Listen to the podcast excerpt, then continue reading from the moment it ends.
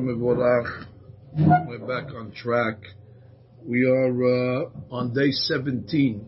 Before I begin, I must uh, acknowledge and congratulate over 350 of our members have taken the test that has been uh, produced by Bikim Bahalacha. And I'm proud to say that the average mark was between 85 and 100. So Baruch Hashem, our members are not only learning, but they're retaining. It's remarkable. And I, uh, it is remarkable. And I think all the members should take the test. I mean, what's the difference if you fail? It's not going to really make such a difference. You can take it again, but it's a good way to uh, cement the knowledge uh, into your uh, into your brains. Uh, so therefore, again, I want to congratulate those that took it, and I advise everybody should take the test.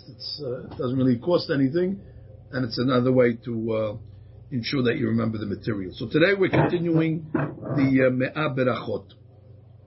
So we learned yesterday that there's an obligation to make a hundred berachot. And in yesterday's learning, we actually said that you have a big mahloket with the obligation. Is, is it from the Torah, like we saw from the rabbi called Baal Halachot Gedolot, or is it uh, Midrabanan, like we saw from Harambam, or is it maybe like a Halacha Moshe Sinai, which we we saw from some of the rabbis as well, Shibbolei Haleket and the Sefer HaManhig. So that's debatable. But everybody agrees you have to do it. The question is on what on what level are you obligated to do it? I'll remind you that Rabbi uh, Shlomo ibn Gabirol is the rabbi that wrote for us the Azharot that we sing on Shavuot, and I just went back to it to see uh, to make sure his opinion. I said yesterday he follows the opinion of the Bahag that it's the Oraita, and actually I found the uh, the line where he writes um Umiberachot tatzmid me'at hanigmarim. So miberachot tatzmid, you should connect yourself to the berachot me'at hanigmarim. 100 you must conclude uh, on a daily basis. Now, although really doesn't say anywhere daily basis, uh, but I'm assuming because the pasuk just says, "What does God want from you?" Ki'im yirah, and the Gemara says, or like we learned from the text that we saw in Rashi yesterday, Ma me'ah or the hundred letters in the pasuk, however you want to learn, but it really doesn't say every day.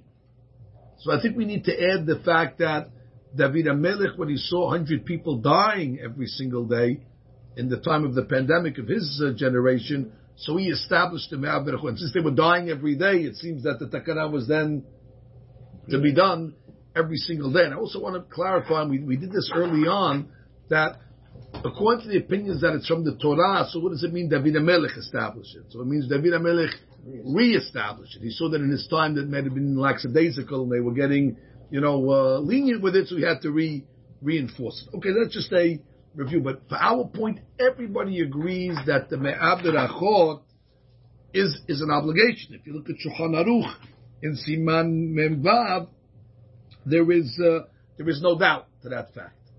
The reason why I'm making such a big deal out of this is because if you look at a rabbi called Rav Chida in his book called Mahazik Beracha in uh, Teshuvah 290, so he quotes the Gemara in Menachot, Mem Gimel, which is the source of this uh, this halacha of Me'ah Berachot.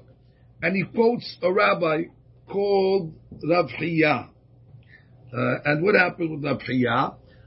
It says on Shabbat, where it's hard to do 100 berachot because as we're going to do the count soon, you'll see that on Shabbat you're really going to be short.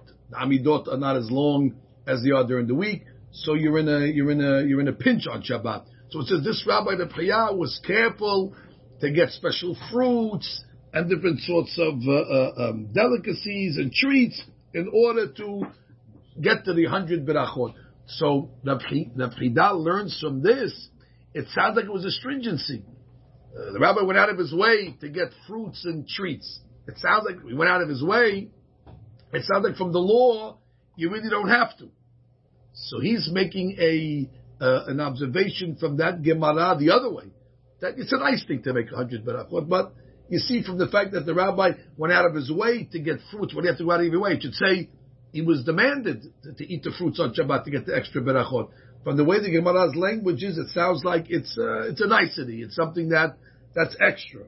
However, the rabbi called Petah HaDevir, we learned about him, Rabbi Pontremoli, he disagreed and insisted that it's an absolute uh, obligation. What the Gemara is saying over there was is that this Rabbi Chia went out of his way to get rare delicacies, and he spent money in order to do the mitzvah in a in a better way. He didn't have to do that. He could have just you know you know eating regular stuff. It's just saying that since the mitzvah is so precious to him, he went out of his way to get you know special food. But not to say that it's a uh, it's a it's a stringency at all. So he holds Petah HaDevir that it's an obligation. And there's a rabbi called Sdei Chemed agreed with him. Chamovadia Allah Shalom also says that don't think for a minute that this uh, concept of saying the hundred berachot is voluntary. It's not. I, that rabbi, went out of his way to get fruit. We're going to learn later on that there's other ways to get the hundred berachot when you're short, and that's by listening to somebody else make a beracha and answering amen. So all the Gemara was saying over there was this rabbi didn't want to rely on that, so he went out of his way in order to buy extra fruit and get extra you know, delicacies and treats. But not that he was uh, uh, saying that was a stringency. It was just that he wanted to do the mitzvah by him making the berachot himself, as opposed to listening to somebody else. So again, uh, the jury is out on this one over here. Uh, you have the Petah HaDevir, you have the Sdei Chemed, you have Hakam Uvadia, you have uh, Shulchan Aruch. They're all going to say the obligation to make the Me'ah Berachot is non-negotiable. Now the question becomes, when they said a hundred berachot, is it a hundred? Or let's say a person wants to make 110. My point is, should he stop at 100? Is there something magical about the 100, the number 100? Well, it seems from the large majority of the poskim that the minimum threshold is 100. But of course, כל המוסיף, מוסיפים לו, מוסיפים and that's the way חבב עדיין עליו says as well, it means from the Ramban as well. But he does bring from a rabbi lived in the 1700s, a rabbi called Aharon Amarillo, shalom. He was the chief rabbi in Saloniki. He was a great, great Talmid Hacham, and he was also a Mikubal. And he wrote a sefer called Bnei Aharon. Again, if our members have time to look at it, in the seventh Teshuvah, he has a, a thesis on the Abirachot, this rabbi. And he really goes through the history of it, and he has a lot of Hiddushim in there. I'd like to tell you one of the Hiddushim that Rabbi Amarillo said in, uh, in, in his Teshuvah. Again, chief rabbi in Saloniki in the 1700s. Go on.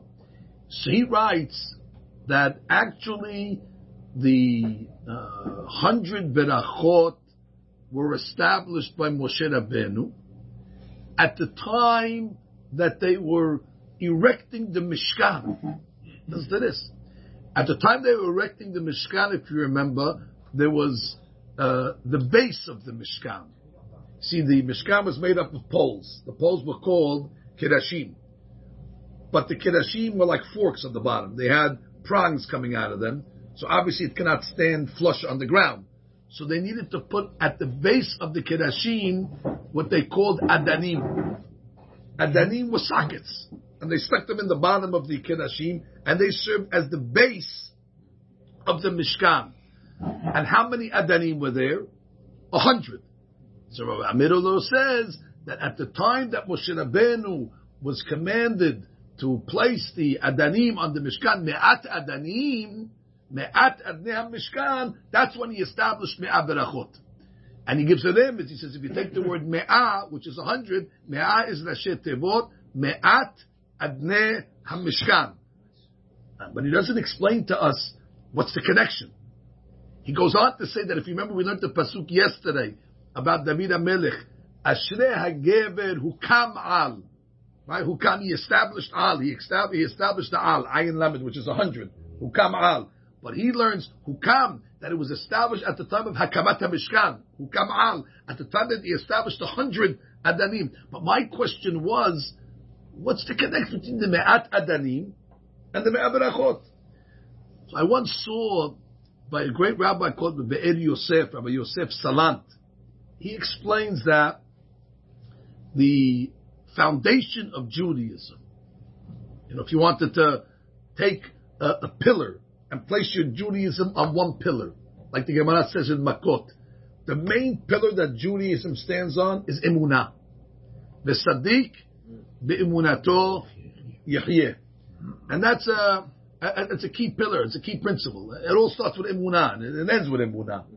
And he has a long piece in the Pereshut that talk about the Mishkan, that the Adanim, that those sockets that were on the uh, bottom of the Mishkan represent the basis of Judaism, because the Mishkan rests on it, and therefore he refers to them as Adne Emunah, the Adanim of Emunah, because each part of the Mishkan would represent a different mitzvah.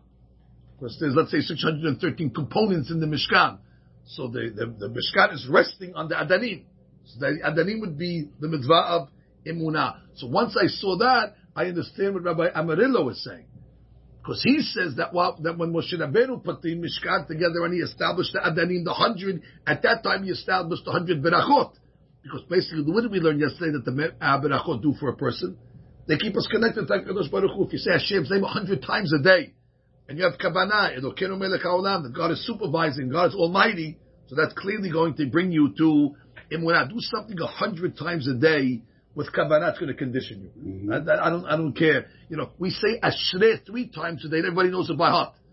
You don't have to do something that many times to get conditioned. So imagine if you did it a hundred times with kavanah, what type of emunah that that would bring you to. So therefore, the Rav comes along and says that uh, the tikkun of the uh, me'aberachot was by Moshe. So Chamovadia, when he reads this teshuvah, he sees that Rabbi Amarillo gives a kabbalistic reason why it's a hundred.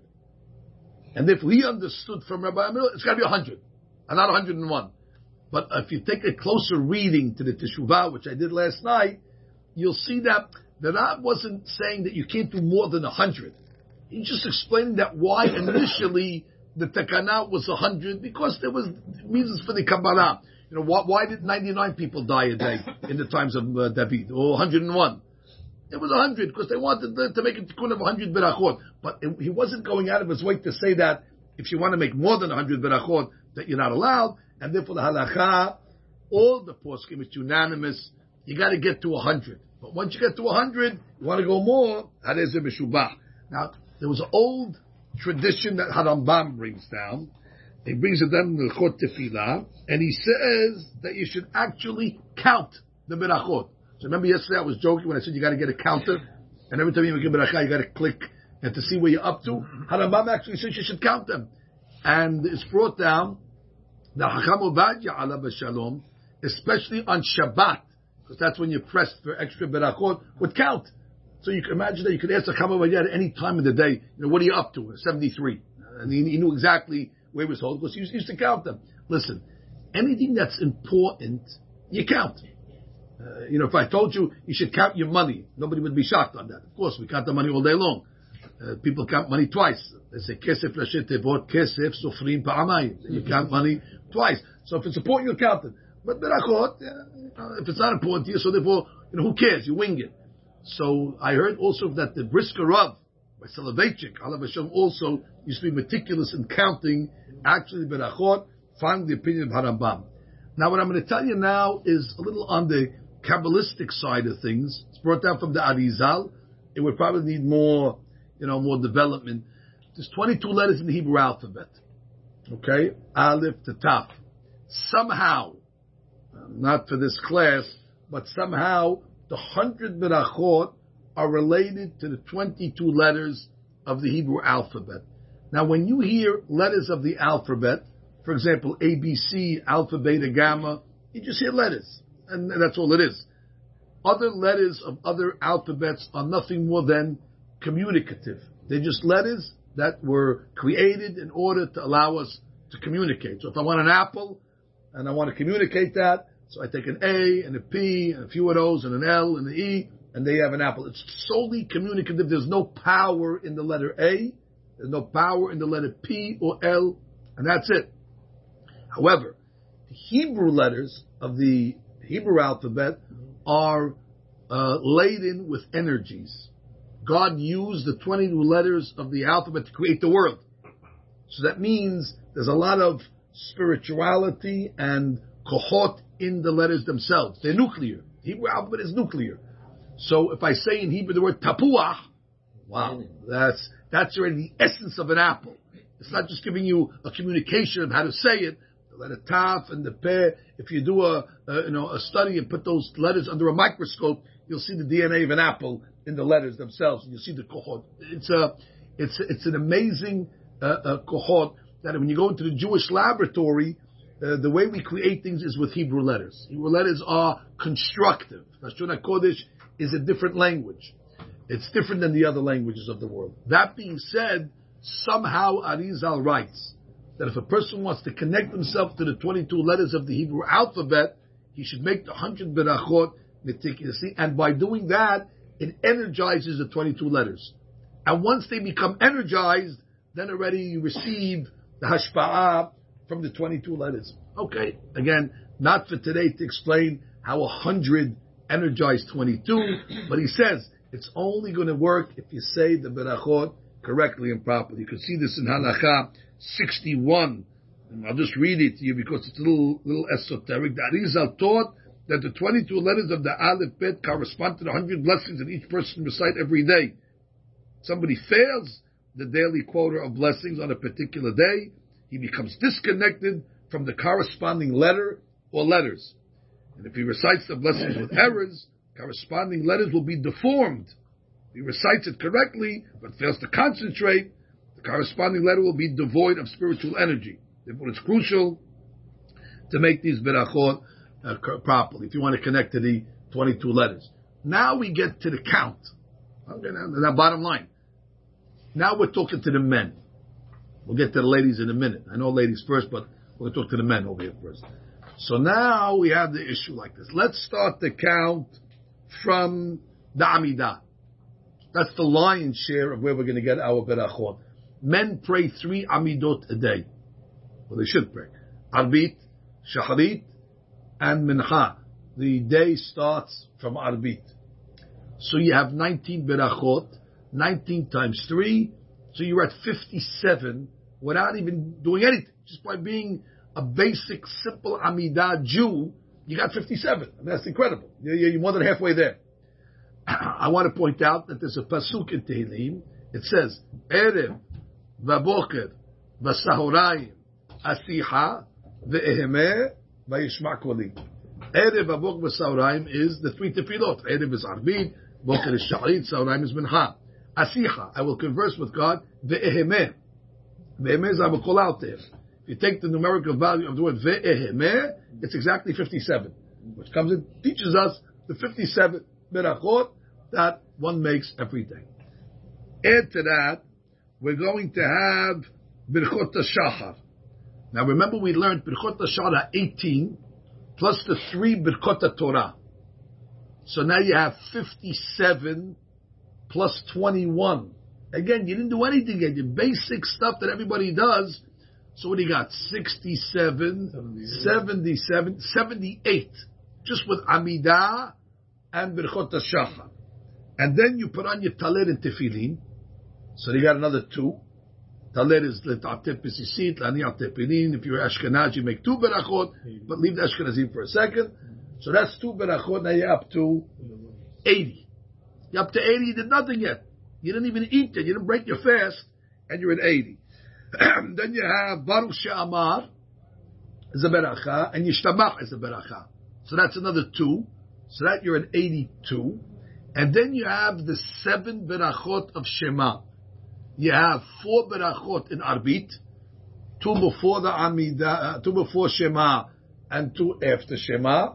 In Shalit you have two before Shema and one after. So that's seven berachot. So 82, what are we up to? 82 plus 7? So you're at 89. Okay, beautiful. Now some have the custom to make a beracha before they go to sleep. Baruch HaMapil. Some say the beracha of HaMapil with a beracha. If you do that, you got 90. Our custom, as we're going to learn, is not to make Baruch HaMapil with a beracha, so you're still at 89. So we're short basically uh, 11. So now what are we going to do? Gotta go to the bed. Oh, well, before you got to go to the bed, you got to eat to go to the bed. So therefore, you got to eat. So let's assume a person eats, like the Gemara says, supposed to have bread in the morning. Pat shacharit. Even though today uh, gluten became the enemy of uh, of mankind, my grandmother lived to 103. She ate bread every single day, so I don't know what they're talking about. But they, they came along and said, uh, you know, now you look at the, the ingredients, no gluten. When, when did gluten become amalek? Gluten is, is, bread. People eat bread for 100 years. The Gemara says pat shacharit. Now people are making mezonot and have motzi to find out that no, there's no, there's no wheat in here. It's all, uh, it's all, uh, you know, uh, potato. In any event, or soy. For those that still uh, are friendly uh, to gluten, and you eat bread every day for shacharit, the Gemara says pat. I trust the Gemara. The Gemara says to eat pat. You have nothing to worry about. So therefore, nitilat yadayim, hamotzi, and then uh, the four berachot, the berachot. So you got six right there. So that'll break you to 95 berachot. And then, if you're really a man and you have two meals a day of bread, so then already, not that you have to, but if you're a man, you have to, it's nice to have bread. So therefore you'll have another, another six, so that you, you're, you're over the top. If you're not a, a bread eater, so like we said, you have Asher Yatzar, goes to the bathroom, you have a cup of coffee in the middle of the day. Listen, four or five away from a hundred is easy to, to fix. the way especially we live between the snacks and all the different, uh, you know, uh, uh, intermediate uh, eating between meals, uh, you'll, you'll be okay. Uh, so that justifies when your wife tells you, hey, what, are you doing in the fridge? Hey, what, what, are you talking about? Okay, but you, you're, you're up to Matayim already. That's the problem. Okay, but the point now, nobody says don't believe the rabbi when he says that you won't gain weight by making ma'aberachot. That's that's not true. The, the, the, well, they tell you you won't gain weight by the food that you eat on Shabbat. Uh, I don't think that's uh, uh, that's true. I think the guy uh, that uh, if you look at the guy that said that halacha, that's probably the biggest proof that that's not true. Anyway, uh, the point is that for a regular guy to get a hundred berachot, you don't need too much effort and too much thinking. Outside of fast days and Shabbat, we're going to talk about in upcoming uh, halachot. The million dollar question that is raised today is ladies. Are ladies obligated in me'ah berachot? So here you come into a real halachic debate. There was a great rabbi called the Shevet HaLevi, Shmuel Vazner, Alav Shalom, is one of the great tzaddikim, poskim of our generation. And Rav Vazner came along and said, listen, when Shulchan Aruch and Bet Yosef, Rabbi Yosef Karo, gives the list of berachot to get to 100, he puts talet and tefillin on the list. And we know that our ladies, you know, as modern as they are, they're not wearing talet, they're not wearing tefillin, nor do we recommend it. Therefore, he says, so you see, Shulchan Aruch was giving a man's list. And uh, the reason why he was giving a man's list is because it's a man's item. And therefore, there's no need for ladies to worry about Me'aberach. What Rosh Shlomo Zalman Auerbach said the same thing. He said, listen, women are exempt from praying three Amidot. From the halakha, a lady only has to pray one Amidah. And therefore, since again, when Maran gave the list, three Amidot, they don't pray three Amidot. So therefore, you can't mandate that they're obligated, and it's actually brought down in uh, uh, the um, Teshuvot Be'anagot that something that's not automatic would not be uh, obligatory for a lady. A man, it's going to be an automatic. It's easy just in his regular living halakhically he'll get to 100. But a lady living halachically, she's not going to get near to 100. So therefore, the tell her what you got to eat extra carrots and extra, you know, uh, uh, coffees, and then go to the bathroom for extra. Uh, how many times she's going to the bathroom? So therefore, the Teshuvot Hanagot also says that ladies are going to be um, exempt. Ladies are going to be exempt. So you have a lot of rabbis like that. So you have the uh, uh, Shevet HaLevi, ladies are exempt. You have Hakam Teshuvot Behanagot, and Hakam Shlomo Zalman Auerbach. They all say that uh, they have uh, they're exempt. and some want to argue even that it's a mitzvah that's bound by time. Mitzvah aseh shazman gerama, because you have to do it every day, and you have from the, the morning to the night, and every day is a new obligation. Although it sounds like it's not a zman gerama because it's every day, all day. So that's what some of the rabbis contend against that. But those are the opinions. If you're a lady, this is good news. That there's a nice consensus of poskim that will tell them it's not your item. You don't have to worry about it. Put away the counter. Just you know, make sure your husband makes the hundred berachot, and you live uh, you live through your husband. That's something. Another item you could bother your husband about every day. Did he make his hundred berachot? But for themselves, they're going to be patur. But that's not the opinion of Acham Ovadia Alav Shalom. Cham Ovadia Alav Shalom in uh, Halichot Olam disagreed, and he said that listen, you're telling me that Maran counted Talit and Tefillin in another book that Shulchan Aruch wrote called Kesef Mishneh, where he lists 100 berachot. He doesn't include Talit and Tefillin. So you see, those were not uh, critical berachot to get to the count. And he comes along and he says they're not exempt, and therefore they should try to get to the 100 berachot as best as they can. It's on them. It's a big chadus of mean, he's, he's putting a, stringency, especially that Chamavadia holds that ladies only have to pray once a day and he holds they should not make the beracha of Baruch She'amar with Shem Malchut. They should not make the beracha Yishtabach b'Shem Malchut, and they cannot make the seven blessings of Yosef. I mean, so, so you're really putting them at a great disadvantage, but nonetheless, he says, so how is a woman supposed to fulfill the mitzvah? The most practical solution for her is to recite the Amidah three times a day. She doesn't have to, but she, she can. The ladies are obligated to do it once. But again, if she's really want to get us her, her berachot, she can voluntarily pray the other two as well. It'll bring her much closer to the goal. If she figures out another solution, she may fill it in another way. In any case, a woman must expend considerable effort if she wishes to fulfill this mitzvah. It's probably one of the hardest mitzvot for a lady to fulfill. Uh, for a man, it's probably the easiest mitzvah to fulfill. Little thought has to be put into it, but the lady would really have to go out of her way and especially God bless the ladies always dieting and things like that. So there you go. So they can have a, a, a, another challenge for them to try to uh, make them abarachot without eating extra more than they normally do. All right, listen, that's the Chavavadia's opinion. Yalkut Yosef brings it down as well. And since the uh, Biki'im Ba'alakha accepted to follow the opinions of Chavavadia, that's the way we're going to rule as well.